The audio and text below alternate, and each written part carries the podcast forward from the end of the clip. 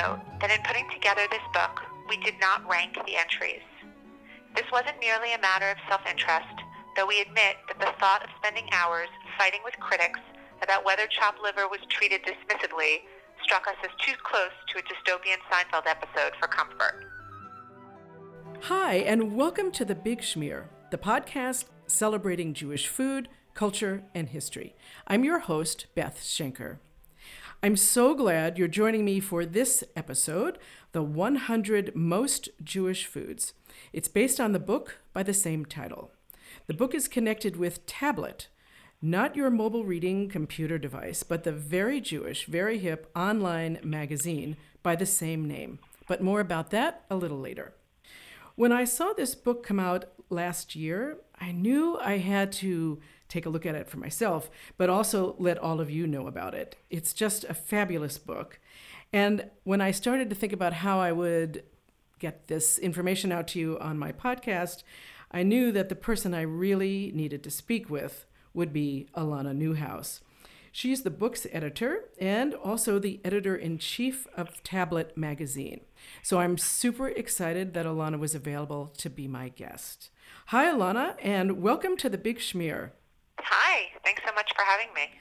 I'm so glad that uh, we're able to connect and connect about something as fun as this book. There's so much that I want to talk to you about the book, but I think maybe the best place to start is to ask you how this book came to be, where the inspiration came from. So, Tablet Magazine, which is an online magazine that started uh, a little more than 10 years ago, consistently would publish what we called canons or lists of the Jewish cultural inheritance. So, a hundred great Jewish songs, a hundred most Jewish films, 101 great Jewish books. And after a while, we would publish these every couple of years. When we were thinking about what the next one should be, it occurred to me that if what we were trying to do was offer readers an understanding of the Jewish inheritance, we could not overlook the enormous gold mine that was our culinary history. So the idea here started as an online feature, which is still up and is still great to peruse. The book has a lot more in it. But the feature began on the website as a 100 Most Jewish Foods uh, project. And after that, we have a line of books with Artisan, and they asked for us to make this, make that project into a book, and add one major thing that was not that's not on the website, uh, which is recipes. Right, which is always a fun addition to any book that's talking about Jewish food. You've got to have some recipes. Right. so let me ask you this. Of course, great idea, and I am familiar with Tablet's other 100 lists, which are I've found always fascinating and educational, just great on so many levels. But on this, I would, ML, and maybe this happened at other of your other lists too. I could just see people saying, but why didn't you include X? Uh-huh. How could you have left off that? And so I'm guessing you got a lot of that. I did, and I, you know, and you're right that there was more, more fighting from people I would say don't necessarily consider themselves experts, um, which made the conversation richer and for me more exciting. And I think that part of that is because unfortunately, and I think incorrectly, people have been given the impression that in order to part in a conversation about, let's say, the best Jewish books or what should be considered an important Jewish film, that they need some area of academic expertise or scholarly research or just canonical knowledge. And it's not true. I think that, you know, I don't want to say that understanding a field is not important. It absolutely is. And expertise is important.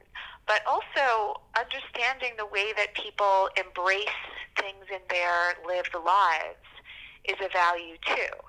And so I think it's not a surprise that food comes across as something that people feel like because they've had a direct experience in it, they feel more comfortable maybe throwing their hat in the ring in a fight about it. I, I wish that they would feel that same confidence about everything. well, I mean, I totally get that. It's it's personal for people. It's really their connection to their own Jewish identity in this case, and yep. um, yeah, they speak from experience. That's that, I think that says a, a lot about it. One of the things, because this is audio and not video, is I, I wanted to just make a comment about the table of contents and the way the table of contents looks, which is really fun for me because it's it's actually images of food more than it is about words about food that's listed in the book.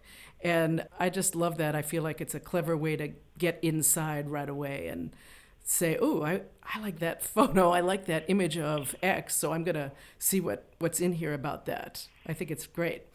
Yeah, you know, it's interesting. The idea behind the way that we organize the book, or and actually even the online project, it actually comes from something from a philosophical underpinning of the whole idea, which was once you decide to put together a list, the next question is is how do you organize it?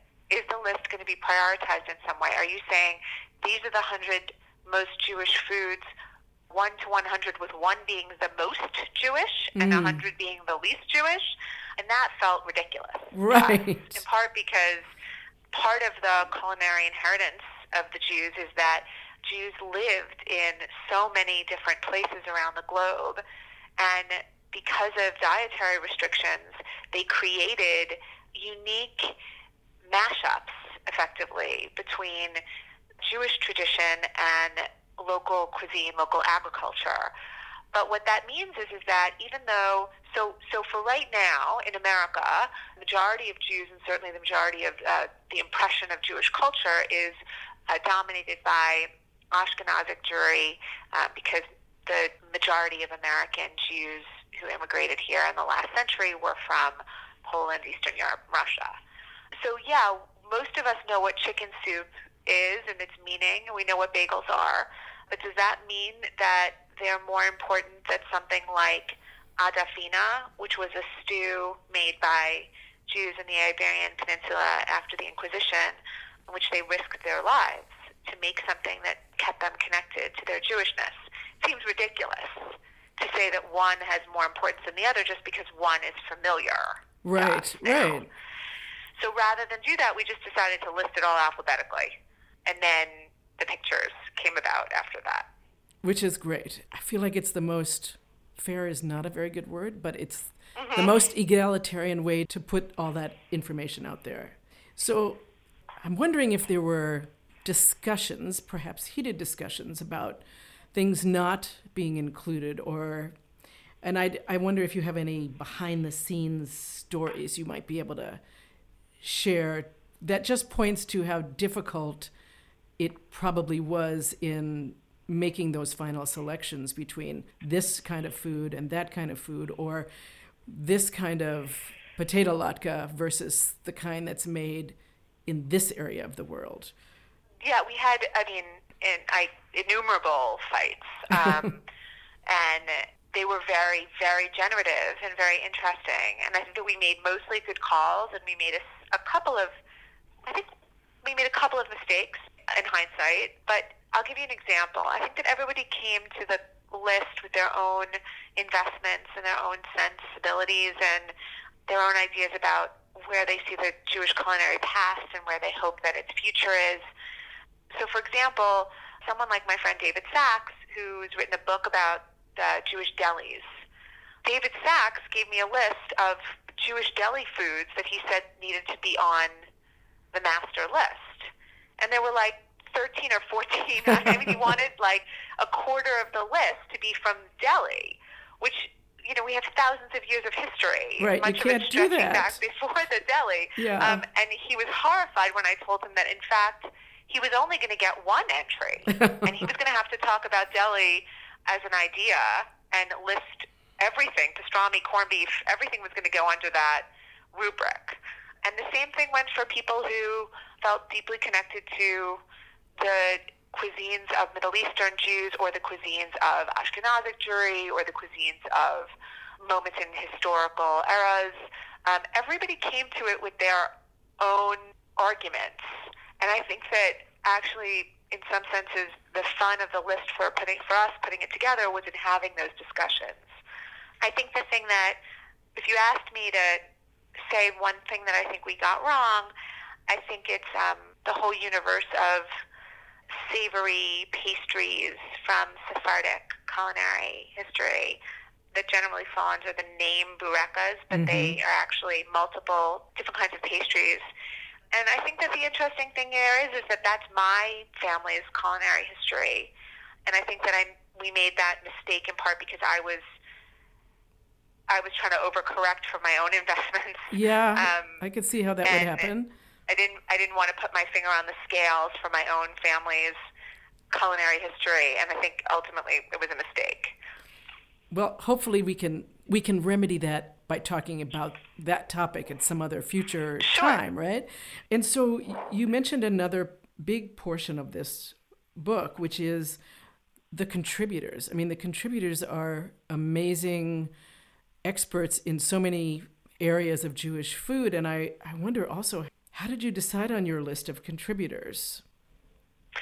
Well, so the way that it happened was it was very a little helter skelter and kind of I guess if you want to be if we wanted to be generous to our process we would call it organic.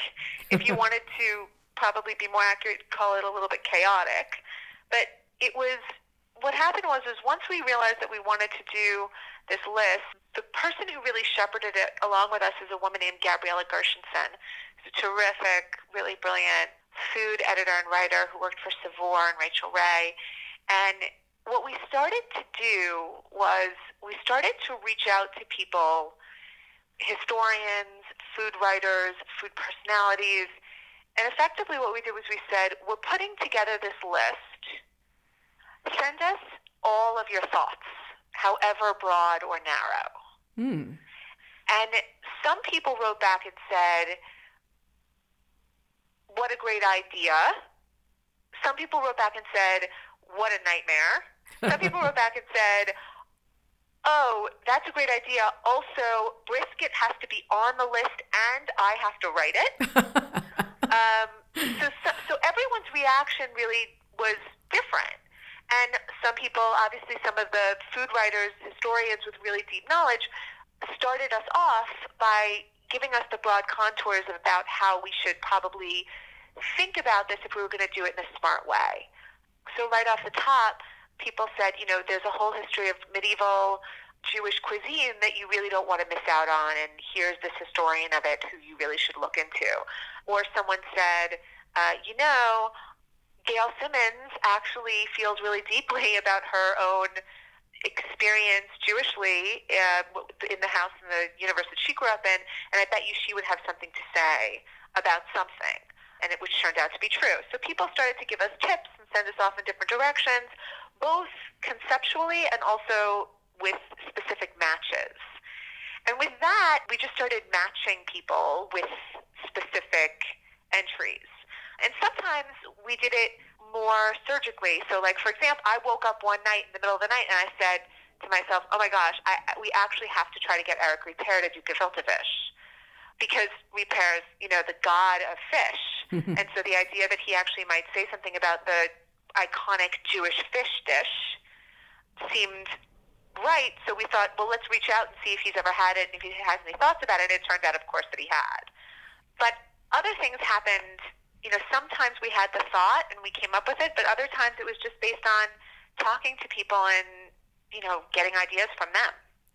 Boy, it just sounds like such an amazing project. I would have loved to have been a fly on the wall for some of those conversations because it was amazing. Yeah, I can just think of every kind of level of oh, intrigue and fighting and new information that you would find. It just really exciting on so many levels. It's such a cool thing. Tell me how long the process took between the decision to do this project and then the final product of the published book.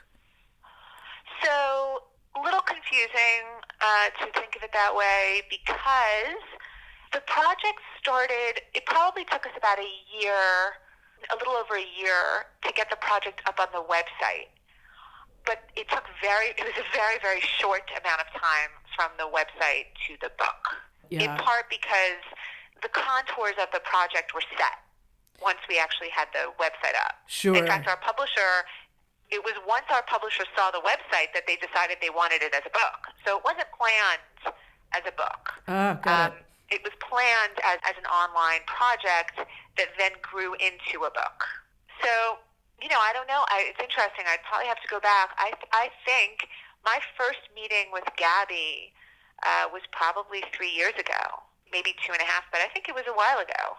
And we worked on it for, you know, we had it on simmer, uh, Right. letting it reach its natural boil, which took a little while. And then well, once we put it online, it was a pretty swift trip to the to publication from there. Yeah, all your homework was done, and I mean, A lot of it, Yeah, yeah. a lot of it. So, for those people who haven't seen the book, the other thing I, I want to say about it is that the food entries are really fun and informative and, and sometimes a bit edgy. And I thought I would ask Alana to read one of her entries. She has a couple. I thought I'd have her read her entry on matzah because I think it talks a little bit about just what she's saying about the how they thought through this process of the book and deciding which foods to talk about and, and which not. So I'll give Alana a moment to find that at page 193 and Yep, I've got it. perfect. Could you read that for us? Sure, be happy to. Perceptive readers will note that in putting together this book, we did not rank the entries. This wasn't merely a matter of self-interest, though we admit that the thought of spending hours fighting with critics about whether chopped liver was treated dismissively struck us as too close to a dystopian Seinfeld episode for comfort. But the truer reason here is that these foods represent the experiences of different people, places, and times in Jewish history. The majesty, allure, joy, and terror of this story reside in its diversity and complexity. And yet, it is not outlandish to argue that only one food was present at the creation of the Jewish people, and it has miraculously managed to sustain that bond over millennia. That food is matzah, our unleavened bread of affliction and redemption. This is the only entry in this book that is receiving a numerical value, because on a list of foods judged for their Jewish significance, none is more important. It might not be anybody's favorite dish. It's certainly not the most delicious, but it's arguably the only food that we all somehow eat, no matter where we live or where our family came from. The old saying, two Jews, three synagogues, accurately captures our age-old love of disputation and drawing distinctions, which can be fruitful and necessary, but at times absurdly destructive. We might also do well to occasionally remember the gifts and pleasures that have come for thousands of years from staying committed to what we share in common. Thank you. I just think that really sums up the importance of the book and certainly the importance of this entry. And so here's a question for you. We don't have a recipe for matzah in the book, and there are also other entries that don't have recipes. And so, what was the thinking about which to put recipes, include recipes, and which were not? What, was there some special policy that you put in place for that? Just curious. Well, primarily, every food that could realistically be cooked with some ease does have a recipe in the book. So the vast majority of people do not make their own matzah, even if, even in communities that are quite observant, um, in part because, you know, it's science, it's not just a pain and kind of hard to make, but also there really isn't that much of an advantage to making it at home. Unlike a lot of other foods uh, where their homemade equivalent is so much better than anything you can buy in the store, matzah is just it's not a it's not a food that most people make. And that the same thing obviously goes for sweet and low or bazooka gum. Right. Um, I guess conceivably people could make their own bazooka gum at home or try to make their own Stella D'Oro cookie. But for the most part, food stuffs like that, things that are uh, generally used by people via the way that they buy it, we did not include recipes for. Everything else we did include a recipe for. With great so, instruction too, I might add. Yeah, it's for us that was it was very very important. And then I guess the one comment I would make for me personally about reading the book was that I love that some of those foods that you included entries for just immediately brought me back to my own childhood and my like what um gribenes which i haven't had for uh-huh. decades and i would never make that i mean they're just my husband and my daughter are pescatarians and they would just they wouldn't be in, as excited about sharing that as with me as I would love to have it. And so it's recipes like that that could disappear, but thankfully not because there's this book. So um, I just think there's so on so many levels. It's it's just a great um, resource to to have. Thank you so much. Oh. I mean that's really what we that's what we tried to do. And what the fun thing for me is that I keep hearing from people who got the book. The book reminded them of something that they used to eat in their childhood, and then they began to make it again a lot of times with their kids. And what's fun about that is, is that I think that the people in our lives may be more open to learning about things that were part of our own history than we even may give them credit for. Um, I mean, in your case, if everyone's a pescatarian, then they may gribenes may not be the top right to try. Right, but, but there are other things um, in there for sure. But I think, but there's but there's other stuff in here too that can be tried. I mean, you can make your own homemade gefilte fish. Absolutely, and everybody eats that for sure. So this is a little like asking you, so who's your favorite child? Um, uh-huh. But do you have a favorite entry or entries that might might bring up a story for you that you could share with us as to why that particular entry would that stands out for you personally. Yeah, I think the entry that's the that's the one I feel most magnetized to still is that entry for Adafina, which is that the stew that was made by Spanish and Portuguese Jews, and it's a stew that was made by them uh, in the wake of the Inquisition when the authorities would warn or use neighbors and uh, servants to try to sniff out who were still uh, Judaizers, um, which Jews were holding on to Jewish tradition. Um, in this case, not using salt pork and uh, potentially not cooking on the Sabbath. And so this is a stew that people made that allowed them to hide their continued commitment to their Jewishness to some extent. And when I read about it, you know, you can read about these experiences historically, but when you actually encounter a detail like that, it brings home the idea that feels so central to this whole project that food is not a frippery. It's not simply this fun, kind of unserious part of our tradition. It's actually a, a platform on which we've we've expressed our Jewishness and our Jewish identity. We've passed it on to others. It's in some for some people it is the platform where Jewishness becomes the most rich and enjoyable and pleasurable. And in that sense, I think it needs to be taken incredibly seriously. So for me, that's the entry that has a lot of it has a lot more depth than people might give it credit for if they just scanned. I love the way you talked about that. That's just it's beautiful and heartfelt and and says how connected you are and were to this project, which is wonderful. I forgot to ask you if there is a recipe from the book that we could actually post on the website. Yeah, of course. Just pick whichever one you want. Great. So, for all of you curious about recipes in this book, Alana has generously offered to share a recipe from the book with all of you, which will be on my website, as usually the case um, with the next episode. So, please be on the lookout for that.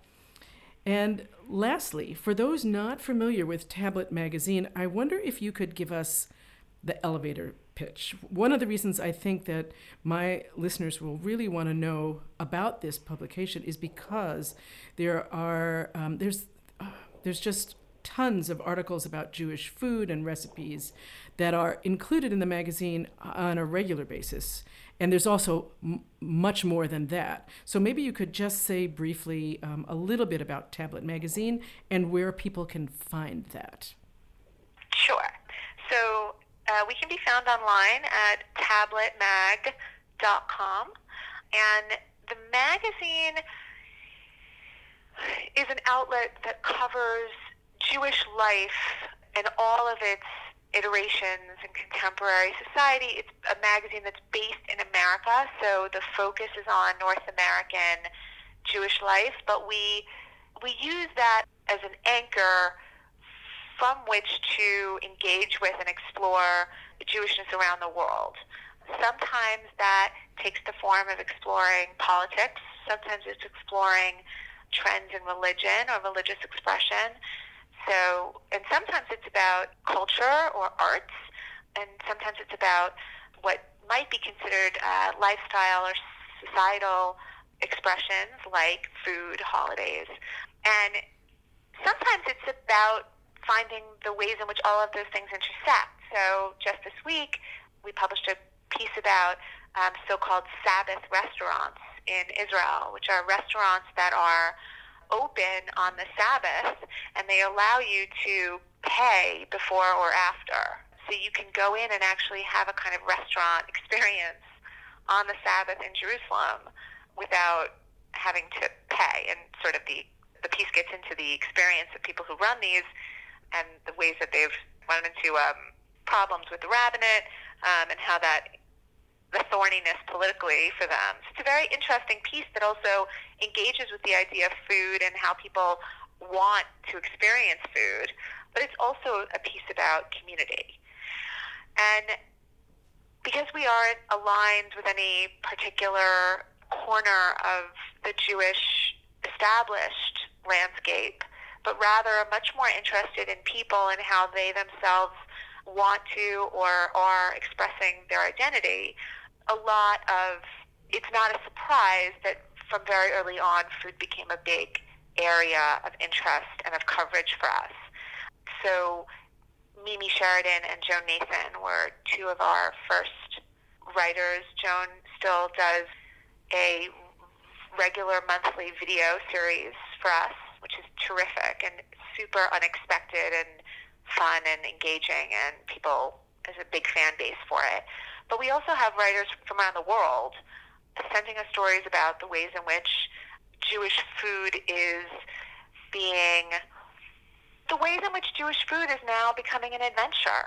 And it's an adventure that a lot of people are uh, undertaking in ways that I find not just fun and unexpected, but also deeply meaningful.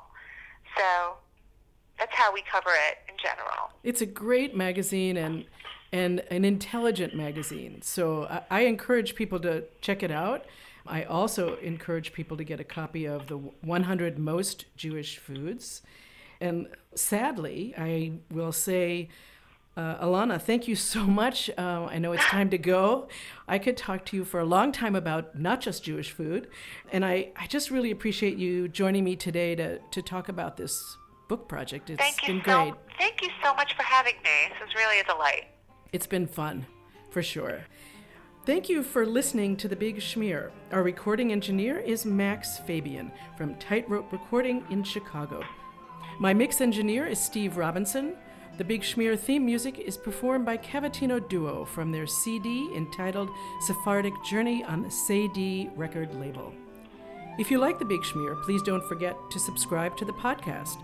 If you have comments or questions, I'd love to hear from you please email me at beth at thebigschmear.com. And be sure to check out my website, thebigschmear.com, to find recipes shared by my guests. I'm Beth Schenker, the host of The Big Schmear. Thank you for listening and happy eating.